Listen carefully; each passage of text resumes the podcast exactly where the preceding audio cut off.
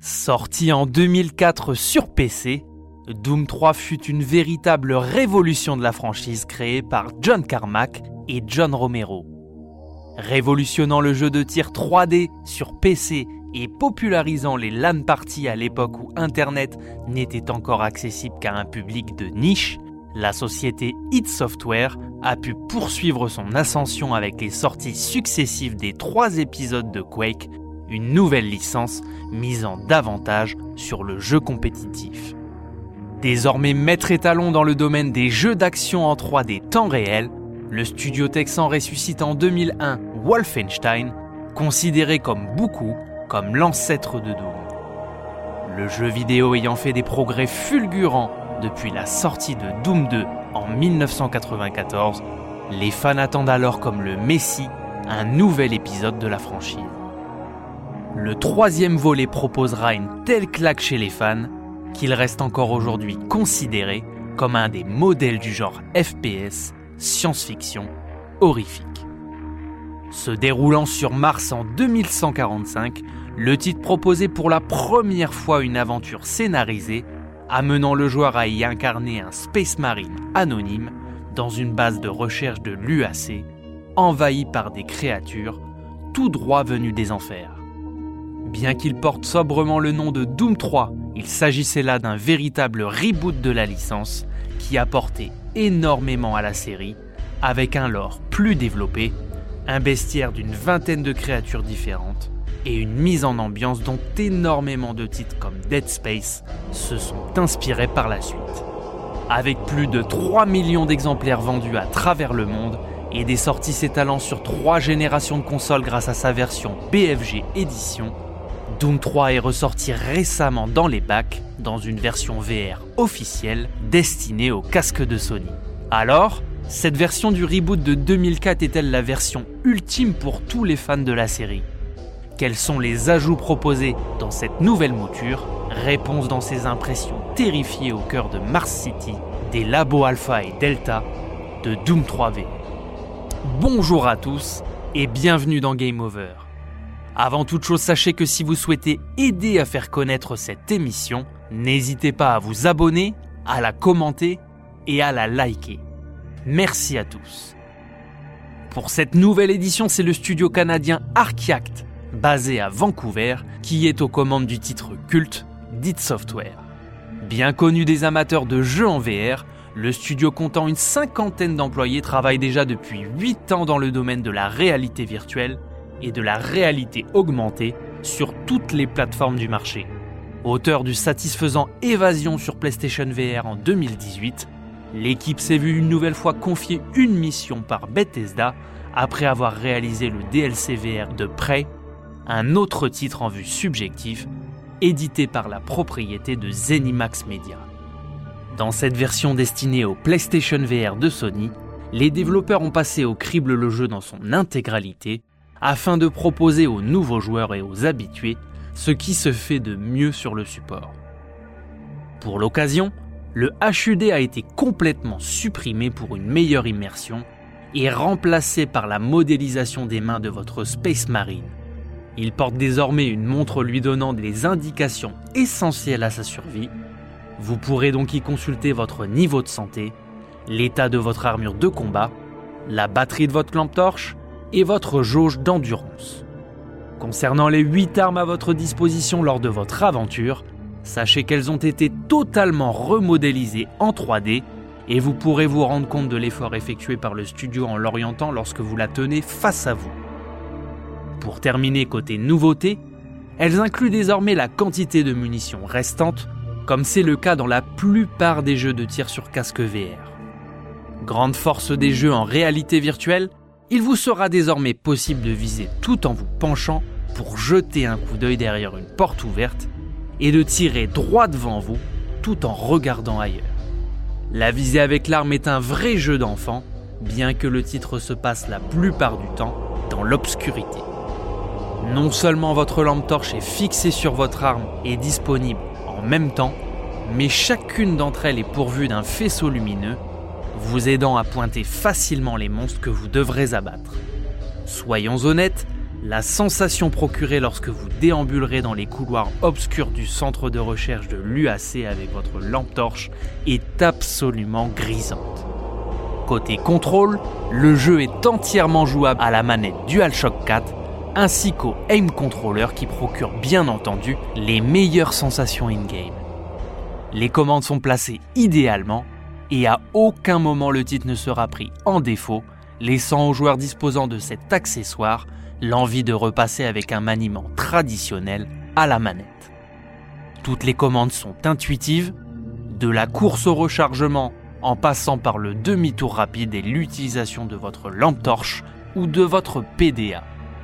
Dans un souci de fidélité vis-à-vis des armes que vous utilisez, les vibrations ont été soigneusement incluses, rendant leur impact satisfaisant, jusqu'à vous faire oublier que vous tenez entre vos mains un simple accessoire en plastique. C'est une réussite de ce côté, ce qui envoie une nouvelle fois l'immersion procurée par le titre renforcé. Pour terminer d'un point de vue purement gameplay, Doom 3 offrait à l'époque la possibilité d'interagir avec de nombreux ordinateurs ou terminaux de contrôle pour déverrouiller des casiers, des portes ou avoir accès à de nombreuses informations. Archiact a réussi son job dans le domaine, même si on aurait préféré simplement un seul bouton d'interaction pour avoir accès aux ordinateurs et naviguer ensuite au joystick au lieu de viser. Ce détail reste assez anecdotique vu que la navigation de base est relativement intuitive, c'est un détail pour chipoter. Dans l'ensemble, le gameplay du titre a été soigné pour sa transposition en réalité virtuelle. Les développeurs ont proposé un menu d'options permettant de customiser l'expérience au maximum, en permettant de choisir sa main dominante, les possibilités de rechargement automatique et d'aide à la visée. Même les plus sensibles au motion sickness pourront régler les paramètres d'orientation de direction, soit avec un demi-tour fluide ou un angle que vous déterminerez au préalable. Laissez-moi à présent vous poser ma traditionnelle question. Quel jeu culte, cher à votre parcours de joueur, souhaiteriez-vous un jour voir adapté en réalité virtuelle? Plutôt un RPG Un jeu d'action? Je vous laisse le soin de me le dire en commentaire. Afin de porter ce monument du jeu d'action horrifique en mode réalité virtuelle, le studio a dû faire quelques concessions graphiques. Tout d'abord, le titre est beaucoup moins beau que sur la version PlayStation 4 sortie en 2015. Même s'il a été retravaillé pour l'occasion, il perd logiquement de la finesse dans ses aplats de texture qui manquent de relief lorsque vous vous rapprocherez cela reste toutefois extrêmement satisfaisant et ne l'oublions pas, le moteur ID Tech 5 du jeu a déjà plus de 15 ans et il était impossible pour les développeurs d'atteindre le niveau de qualité des jeux VR tels que Farpoint, qui n'est pourtant pas si éloigné. Côté aide en jeu, le studio n'a pas pu indiquer les checkpoints et informations de sauvegarde et de chargement autrement qu'en plein milieu de l'écran. On aurait aimé qu'elle ne casse pas l'immersion en étant intégrées de manière plus discrète, même si elles n'interviennent que très brièvement. Partant de ce constat, il était certain que les indications d'objectifs et de briefing de mission subissent le même traitement et ne bénéficient pas d'un travail particulier permettant de mieux les intégrer. Il s'agit là certainement d'un choix délibéré du studio, mais les nombreuses cinématiques du jeu n'ont pas bénéficié du même traitement que les phases de gameplay. En effet, lors de leur apparition, elles passent systématiquement en mode cinéma sur un plan 2D. Cela pourra choquer le joueur qui passe alors d'une position d'acteur à celle de simple spectateur. Ça casse un peu l'immersion, notamment lors de l'apparition d'une créature. C'est dommage, d'autant que les cutscenes ont été totalement réalisées avec le moteur du jeu et que techniquement, il y avait possibilité de le faire. Dernière concession pour le passage en VR et pas des moindres, la mise à l'échelle du titre saute aux yeux dès les premières minutes du jeu. Les PNJ que vous rencontrerez semblent très petits, malgré le fait que les proportions soient bien respectées. Même en ajustant votre taille dans le menu d'options VR, cette sensation d'être un colosse face à des Marines courts sur pattes ne vous quittera pas tout au long du jeu.